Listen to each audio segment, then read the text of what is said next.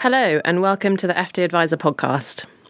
This month, the wealth management sector has been digesting the news that Rathbones and Investec Wealth and Investment are merging, creating a UK based discretionary wealth manager with 100 billion of assets under management. The rising cost of regulatory requirements, as well as the downward pressure on fees, has increased competitiveness in the market and prompted a number of consolidations. So this new enlarged group expects to save around 60 million per year in costs through both the consolidation of technology platforms, operations, and an increase in net income. So what does this mean for the UK wealth management sector? I'm Sally Hickey, Chief Reporter at FT Adviser, and here with us today is Nick Hutton, Head of BlackRock's UK client business for retail iShares and wealth. Thanks, Nick, for coming. Welcome. Pleasure. Thanks for having me, Sally.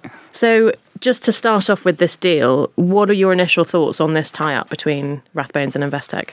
Well, I think I think it's you know the tie-up is synonymous with like the really rapidly changing face of the UK wealth uh, savings and investments market. I think we've always we kind of see this consolidation theme really playing out. It was, it was almost a year, I think, um, almost exactly a year ago when the announcement of Royal Bank of Canada and Brewin Dolphin's tie up. Um, we've seen this almost like this scramble for scale going on. I think you highlighted at the beginning the fee pressure, regulatory pressure, margin pressure, digitalization. And in a market that we have that's really fragmented, and when I, when I say fragmented, banks don't own distribution in the UK. Whereas if you look at the continent, banks really own distribution.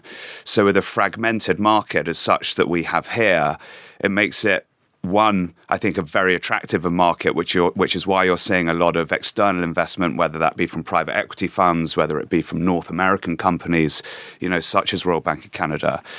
And I think, you know, this is the latest in what will be, and there will be more. Um, and I think there'll be consolidation ac- across the value chain. And this is the latest sign that our market is changing, our market is moving, and and that um, and that there is a, a strong belief that scale players are going to have an opportunity to really influence the savings and investments market um, in the years ahead. So I think it's uh, I think it's really exciting.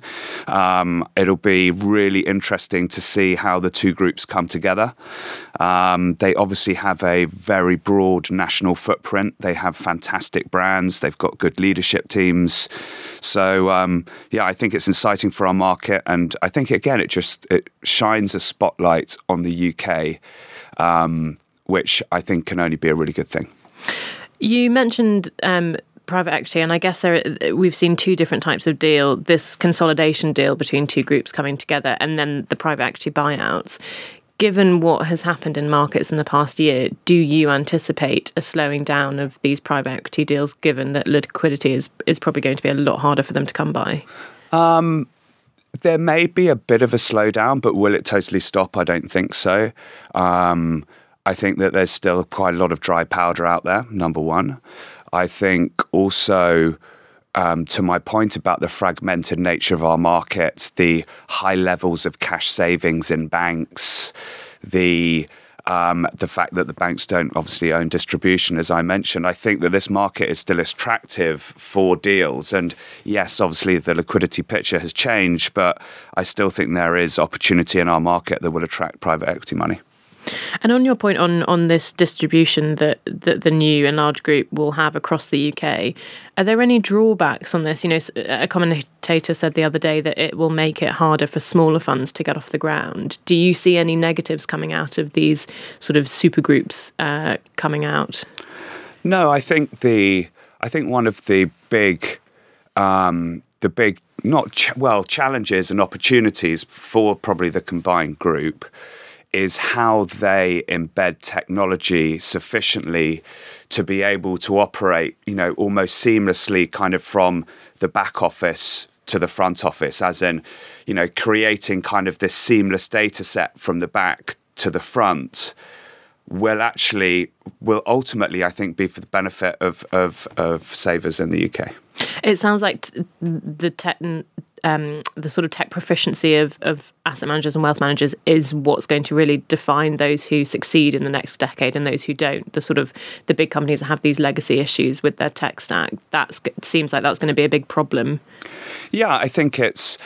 I think everybody sees this like perfect or tries to understand this perfect like digital nirvana and it's the flashy front end app that is click click through or you can you know call your facetime your advisor or but actually you know the really hard part is is actually fixing as you mentioned you know what can be quite complicated legacy technology stacks into one kind of seamless operating model. Um, so, yes, it is a challenge, but it also, I think, provides the great opportunity. And it's not just the nirvana that we think about, it's actually the harder part is fixing that kind of the back and middle. Um, but yeah, as I mentioned, I think the, the opportunity on getting that right will will be able you'll be able to generate and achieve scale far more efficiently. Um, so it's it's almost kind of the tissue paper that that holds um, holds a lot of the trends that are forcing kind of change and creating change in our market together. And actually, it also is probably one of the if you speak to any of the CEOs who in our market who have gone through big technology projects or transformational projects, you know, it is number one probably the hardest decision they make because it typically costs a lot of money. Um, it doesn't have to cost a lot of money, but but it typically can do. These are multi-year, sometimes multi-year projects, um, and you know you've got to really stay the course. So it's one of the hardest decisions for CEOs, but it can be, I believe, one of the most beneficial. And actually, I think it will be one of the key determinants between the winners and losers in the market. So to to move on to BlackRock, you know, uh, it's known for being um, it's known for its passive offerings. And I'm wondering what place you see passives in portfolios in this new sort of market we're heading into. It's um, it, it kind of makes me laugh hearing the word hearing the word passives. The uh, I've spent 20 years of my career at Merrill Lynch and, uh, and BlackRock, uh, who acquired Merrill Lynch in 2006, and there was a large chunk of it where it was kind of this like active versus passive debate, and you know that's kind of like this 20th century outdated, um, outdated kind of term. I feel now, and almost like passive, kind of sounds like this automated like investment management concept, which, you know, for me, every single decision to invest in a passive instrument, as you, as you describe it, uh, Sally, or index investment is an active decision. So every single decision to invest in a passive instrument is an active decision. So I think if you if you start with that basis, they kind of you, you see that I, I, you know, I certainly believe as um, as portfolios and investment propositions evolve here in the UK, which they will have to do. You know, we've gone through a ten-year bull market, ultra low yields, and now with not only are investors faced with like this new new regime or market volatility, they they have to navigate clients' portfolios not only through today's macro challenges, but also really focus on how do they think about um, strategic and tactical asset allocation for the years ahead. And I think indexing has a really core part to play in the future of portfolios. Um, I think today, I think we estimate that index investments make up 10 to 15% of wealth portfolios. Um, and it's probably taken, if you think from the RDR 10 years ago, to get to that level you know, it's my, you know, I think that the levels of index investments in portfolios double in the next five years. So they take half the time to get to um, to get you know to to double the assets again. So yeah, so I think it doubles in half the time it's taken to get to where we've got to today. If that if that makes sense. Sorry, quite a strong, long-winded uh, uh, answer to your question. Well, it's interesting. Uh, there has been is interesting you sort of not using the word passive because it, it sounds things like ESG as well. It sounds like the, the terminology can also can almost be a bad thing for what it's trying to promote. And there has been, especially in the past couple of months, there's been a bit of kickback against, you know, index non-actively stock selected or not stock selected, but but non-actively selected funds, saying that in in the past ten years, you know, the rising tide of low interest rates has sort of pulled all asset classes up,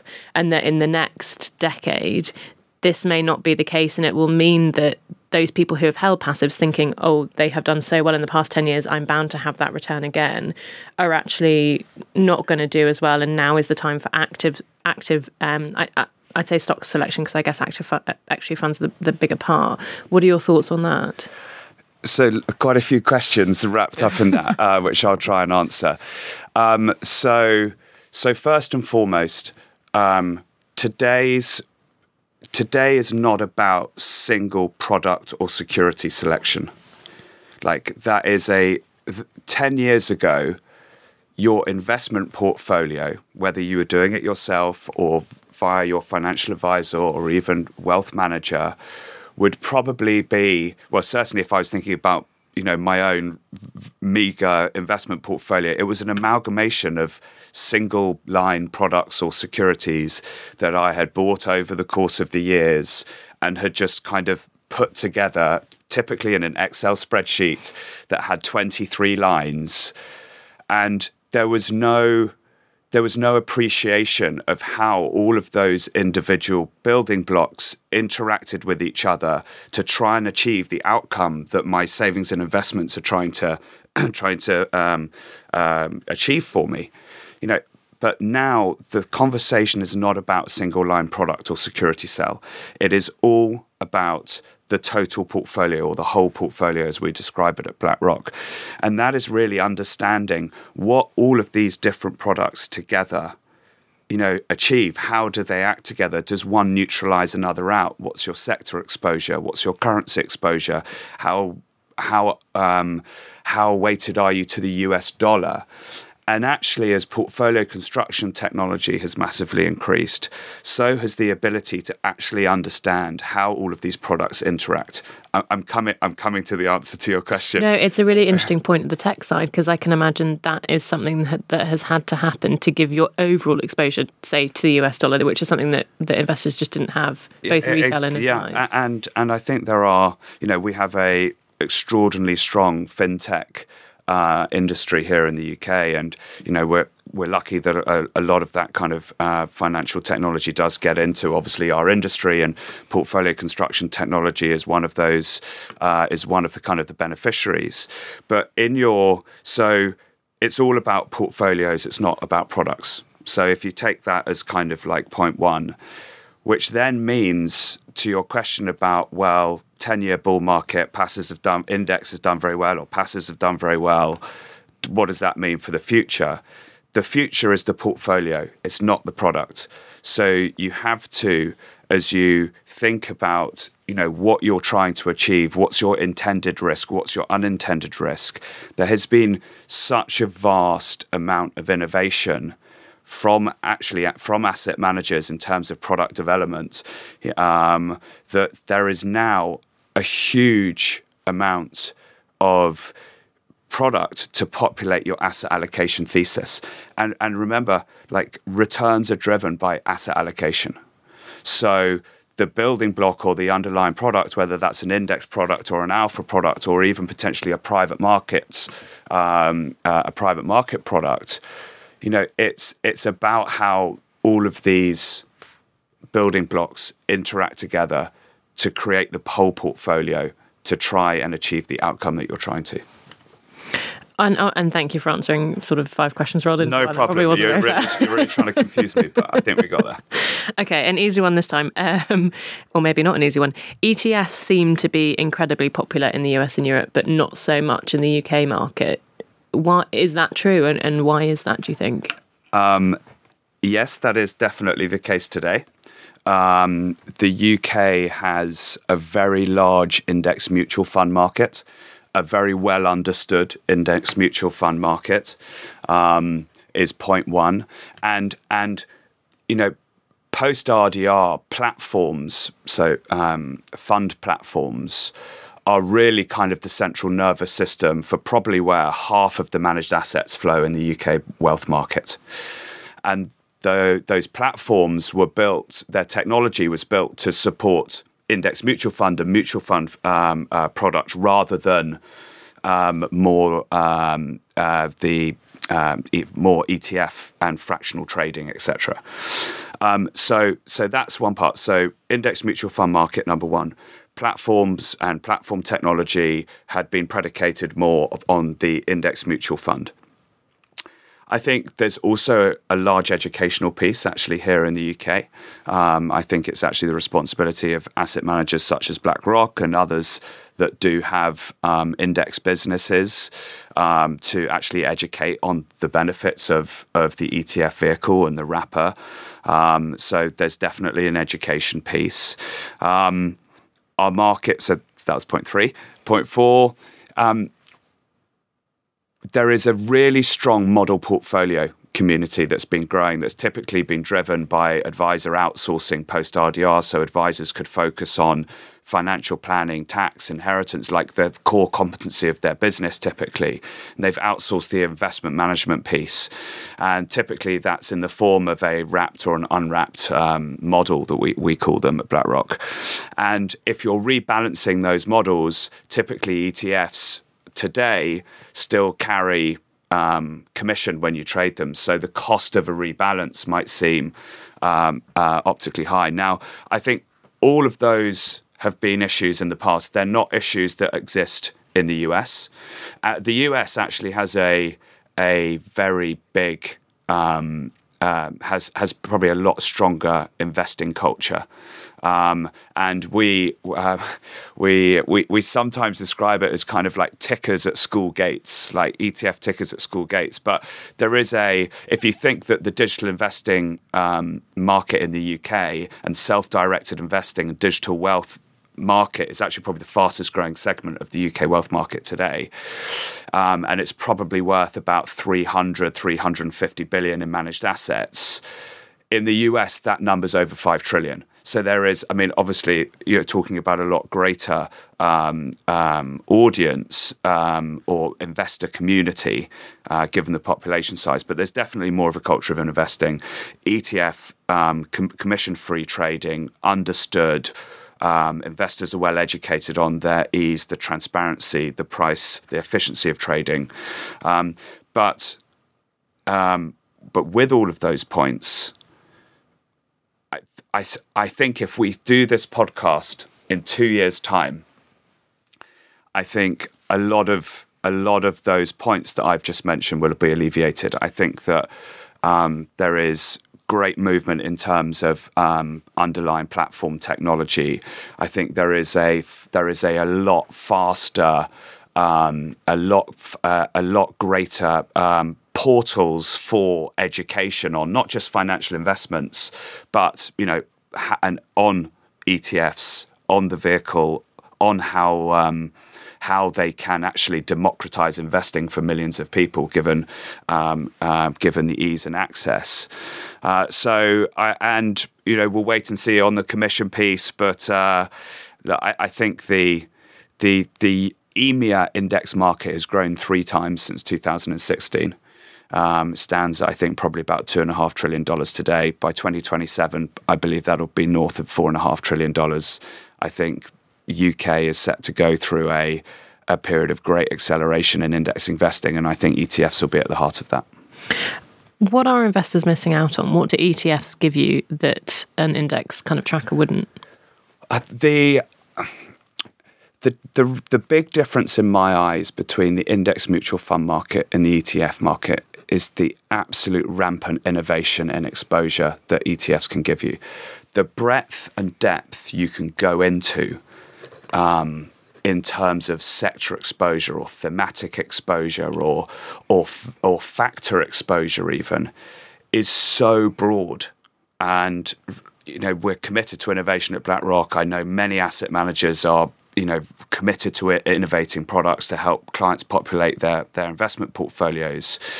And that that breadth and depth of being able to express your your investment view or your asset allocation view is is so broad, it, it, especially in a world where the the realization that savings and investments is your responsibility. The you know the government from the from the government to the corporate to yourself.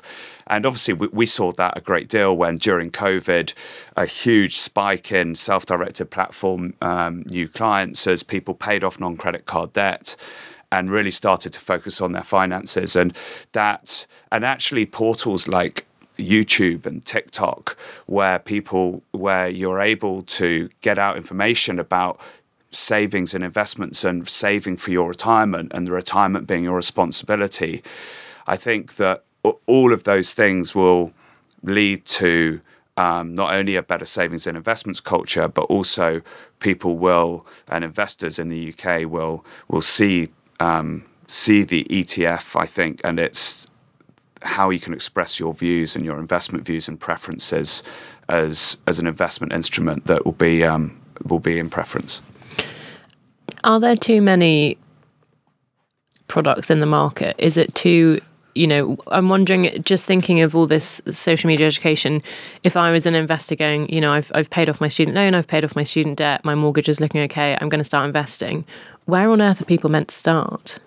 Uh, look, it's it's uh, it's a fantastic question, Sally, um, and look, education is is absolutely key. I think the sooner we can educate, you know, children, teenagers, adults, busy professionals, whichever category you fall into, the better. I mean, in terms of choice, I actually, you know, like I, I, I believe like BlackRock, we're committed to giving investors choice. Like I, I think, um, I think that that choice piece is is is is really important to keep on innovating, keep on providing investors with with uh, with choice.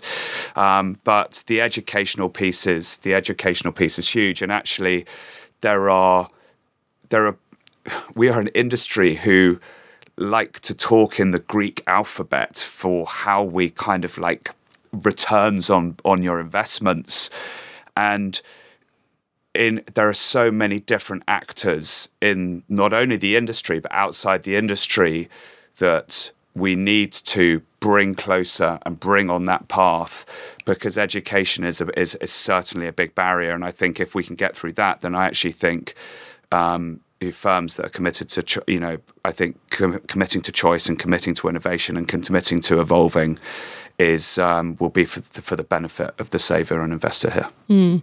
And we and we do say this on the day that the FCA has partnered with, I believe, a Love Island former contestant to uh, increase financial education on TikTok, which embarrassingly everyone in the office had to Google because we didn't know who she was.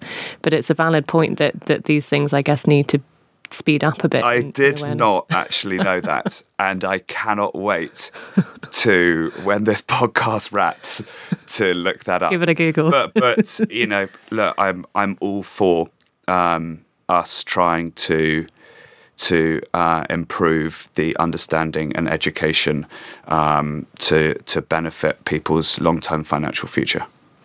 So something BlackRock has been in the news about a lot recently is this this issue of fiduciary duty in whether when you're running money for people especially when you're running it in passive or or sort of index non-actively selected funds whether it is BlackRock's responsibility to uh, lobby on behalf of investors uh, to companies' boards for ESG topics, so you know environmental um, sustainability things, and the industry seems very split on whether this should be uh, asset managers and wealth managers' uh, responsibility. And there's also to do another three questions in one.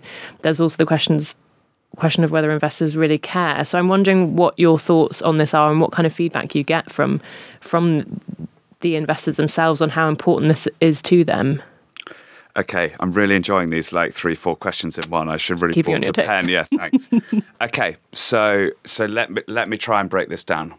So at BlackRock, as an asset manager, we are stewards of our clients' capital. Like clients give us almost like units of trust.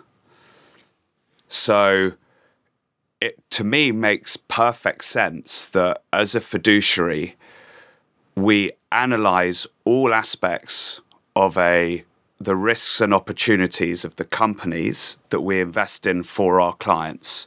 Now, many of those are really well understood, like the financial, you know, financial metrics or risks, like rate risk, uh, you know, credit risk, rate risk, inflation, macro. All of those are really well understood risks that you would expect the steward of your assets to be thinking about when evaluating a company's long-term prospects. So, f- for me and for BlackRock, evaluating e- factors that associate to ESG is a prudent and and I, th- I think the you know the right thing to be doing in evaluating a company's long term prospects if we're going to be investing that money on behalf of the client's mandate.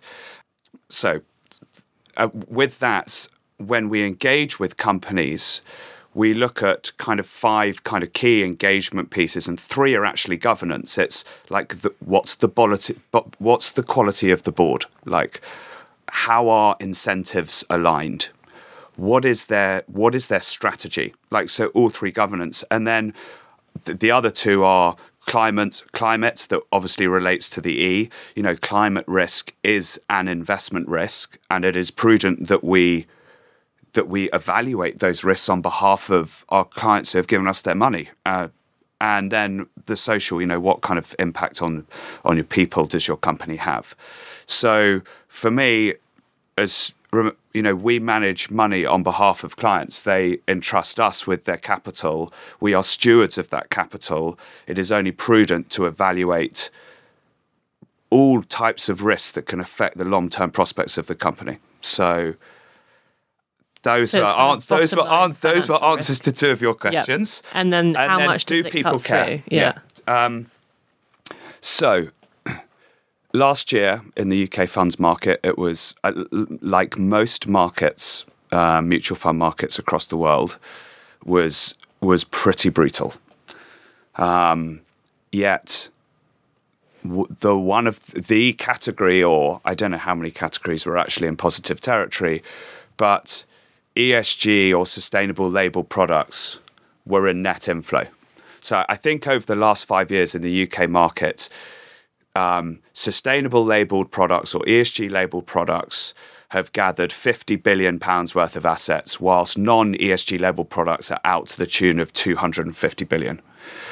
So even in a year like last year, there is still demand for for uh, products, and and actually, like your do, do investors care? So investors care. I'm not going to say all investors care because you know that would be wrong, but you know, sustainable investing is is absolutely here to stay. I think fifty percent of our ETF flow, all of our ETF flow last year, went into sustainable sustainable labeled or ESG labeled products. You know, on the continent, 20% of the wealth market is invested now in, in, sustainable products. In the UK, it's about 7% of managed assets. There is one direction that that is going, and that that is up. Um, the the key piece, though, Sally, and this is what BlackRock and um, you know uh, other asset managers here in the UK have got to do is we've got to we've got to make it more simple. We've we've got to and look we we really uh, um, you know we really applaud and and you know appreciate um, the FCA's kind of you know taking time to really think about SDR, think about the different kind of journeys that people are on in sustainable investing from screening out certain types of um, companies to investing in best in class companies to investing in impact companies and even companies that will invest in the transition to a net zero economy. Um, you know, the appreciation that there are many different products and different ways to uh, and, and journeys that people are on, but you know, sustainable investing is is is certainly here to stay. It is. Um, it is um, it's going to be an absolute key feature of the market. Not everyone, uh, to your point, you know, cares. I think you said, but we see a, a lot more people really wanting to express their investment preferences via uh, products, um, uh, sustainable products, and I think as well, if you think about um, if you think about the intergenerational wealth transfer, if you think about regulation, if you think about the innovative products that are coming to market, I think that um, the uh, there'll be the, the the growth path for sustainable is a strong one. Great, thanks. And last question, Nick. Um, UK equities in specifically have have been so unpopular in recent years. What are your thoughts on whether that sentiment is going to change? Um, wow, uh, yeah. So underloved, underowned, and I guess well, I was going to say undervalued, but probably just like valuations versus other markets um, make them uh, make UK equities look particularly uh, particularly kind of cheap on historical basis. Look, I think. Um, the first thing to say is that the UK stock market is not a reflection of the UK economy. 70% of earnings of UK companies listed on the stock exchange come from outside of the UK. So that's one one part to note. I think the second point is I think actually the FTSE 100 might have been the best performing developed market actually last year, uh, which I don't think people potentially would have uh, would have thought of. And look, there are the challenges that we face in the UK are are not you know are not um, you know are not dissimilar to those that are faced around the world and you know central banks are having to walk this like tightrope of having to manage inflation. You know, their mandate is inflation and they cannot deviate from that mandate. But on the other hand, it is, you know, managing kind of destroying kind of your economy, creating a hard landing, driving into a recession. And, and, look, those that tightrope is is is being walked delicately by bankers across the world. I think, look, it's really important in the UK to be really selective. Um, because there's there's potential for really high levels of dispersion, you know, between differentiated businesses with structural growth opportunities, um, and those that are kind of COVID beneficiaries that are yet to see kind of the full impact of post normalization um, of earnings. So, I think it is a case of being selective. There are some brilliant, there are some fantastic firms uh, listed here in the UK. I think in terms of flow, we don't see a lot. We don't see a lot of people buying UK equities today, but we don't see a lot of people selling UK equities today. So very much kind of a bit a bit of a holding pattern. But there are still plenty of companies that are beneficiaries of of of how parts of the macro environment will play out. Um, but dispersion of returns will be great and um, and you know if if the market does fall into a recession, weaker demand pressure and revenues and cost inflation are gonna are gonna really affect margins. So I would suggest selectivity key. Watch this space, um, but um, yeah, I think I think there's life in the UK market still. Fab on that on that positive bombshell. Uh, we're going to end. So thanks very much, Nick, for taking the time to speak to us today, and thank you for listening. We'll be back next week. Even on a budget, quality is non-negotiable. That's why Quince is the place to score high-end essentials at 50 to 80% less than similar brands. Get your hands on buttery soft cashmere sweaters from just 60 bucks, Italian leather jackets, and so much more. And the best part about Quince, they exclusively partner with factories committed to safe, ethical, and responsible manufacturing. Elevate your style without the elevated price tag with Quince. Go to quince.com slash upgrade for free shipping and 365-day returns. When you make decisions for your company, you look for the no-brainers. If you have a lot of mailing to do, stamps.com is the ultimate no-brainer. Use the stamps.com mobile app to mail everything you need to keep your business running with up to 89% off USPS and UPS. Make the same no-brainer decision as over 1 million other businesses with stamps.com. Use code PROGRAM for a special offer. That's stamps.com code PROGRAM.